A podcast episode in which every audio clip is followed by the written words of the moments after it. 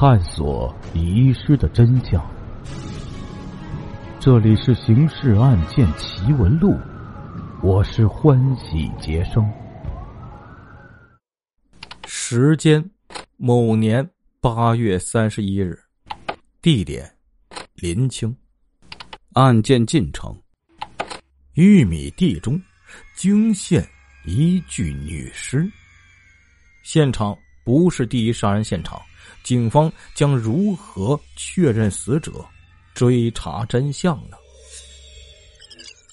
接下来为您解密《刑事案件奇闻录》大案要案系列第二十九号案件——临清市八幺三特大杀人劫车案。上集。蜿蜒的魏运河和即将开通的京九铁路。在古老的临清汇合，雄伟的魏运河特大桥和河畔上的舍利宝塔交相掩映，构成了美丽的图画。再过十几个小时，京九铁路首次客运列车就要在此通过了。连日来，临清人民一直沉浸在激动和喜悦之中，翘首期盼着这一刻的到来。八月三十一日。下午五时许，石槽乡张克村村民李某像往常一样来到自己的玉米地中。他往地里啊走了十几米远，脚下忽然被什么东西绊了一下。他低头一看，是一具满是血迹的女尸。极度的恐惧使他没敢再仔细看一眼，便疾步走出玉米地，跨上自行车。向石槽派出所疾驶而去。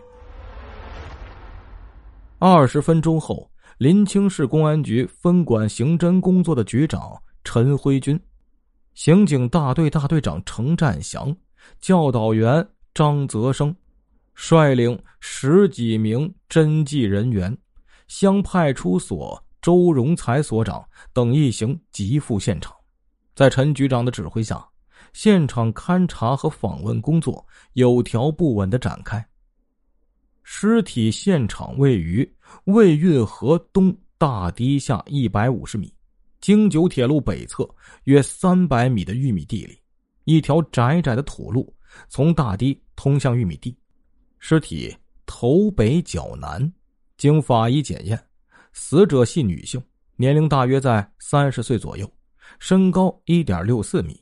上身穿白衬衣，下着蓝色裙裤，脚穿黑皮鞋，项戴金色项链。尸体颈部正面中央有刀口。根据死者尸体现象分析，死亡时间大约在六小时之前。由于围观人员太多，现场已遭严重破坏，技术人员未能提取到有价值的痕迹物证。当晚，案情分析会在市公安局会议室召开，局长丁宝臣、政委唐学云主持了会议。经过研究，大家认定这是一起恶性杀人遗失案，尸体发现处不是第一现场。至于案件性质，目前尚难以定论。专案组成员大致有两种分析：一种是附近地域人员作案。因死者与作案分子有某种利害关系而导致杀人，另一种意见认为这是一起偶发的抢劫杀人案件，案犯将受害人杀死，劫取财物后遗失。丁宝臣局长综合大家的意见，做出了以下部署：第一，立即利用各种手段，尽快查找尸源，这是开展工作的重中之重；第二。围绕现场周围人员进行细致访问，第三，进一步细致勘察现场，从中发现痕迹，以明确遗失路线。最后，丁局长强调指出，这起案件是京九铁路铺通后临清境内沿线发生的第一起恶性案件。数小时后，京九第一列客车就要通过这里。能否迅速侦破该案，对于消除人民群众的不安感，树立公安机关的形象和威信至关重要。他勉励大家发扬不怕疲劳、顽强作战的精神，尽快侦破此案。案发后，地区公安处副处长李秉和、刑警支队长王传山及时赶到临清，指导侦破工作。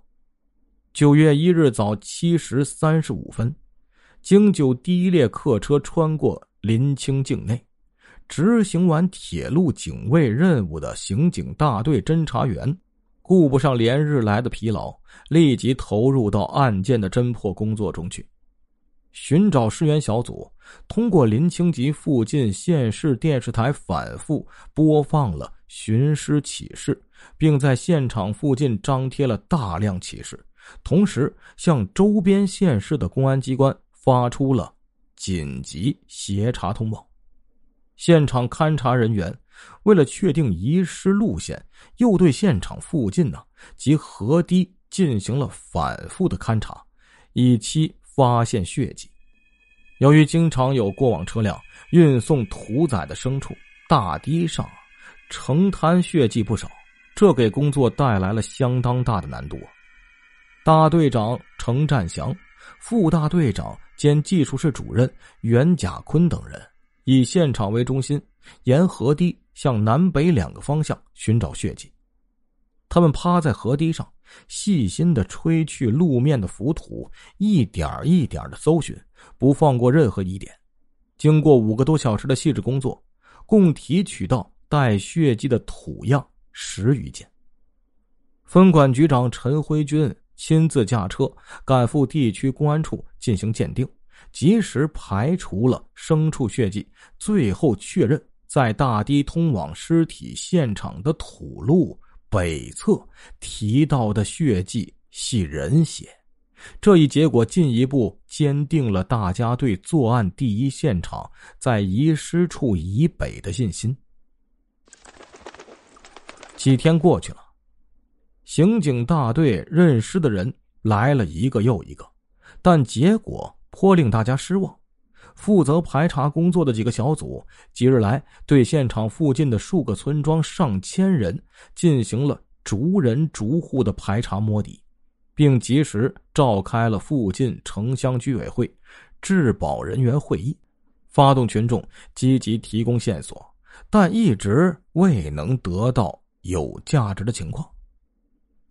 局党委及时召集大家进一步分析研究案情，对前段工作进行了总结，并鼓励大家呀顶住压力，振奋精神投入到工作中去。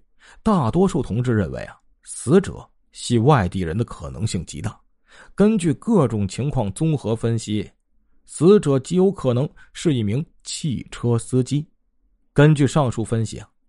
侦破小组及时调整了工作部署，在放松在本地查找的前提下，及时派人到临近地区公安机关联系，查找近期有无失踪车辆和人员，并加大对车辆市场、汽车站等公共复杂场所进行全面控制的力度。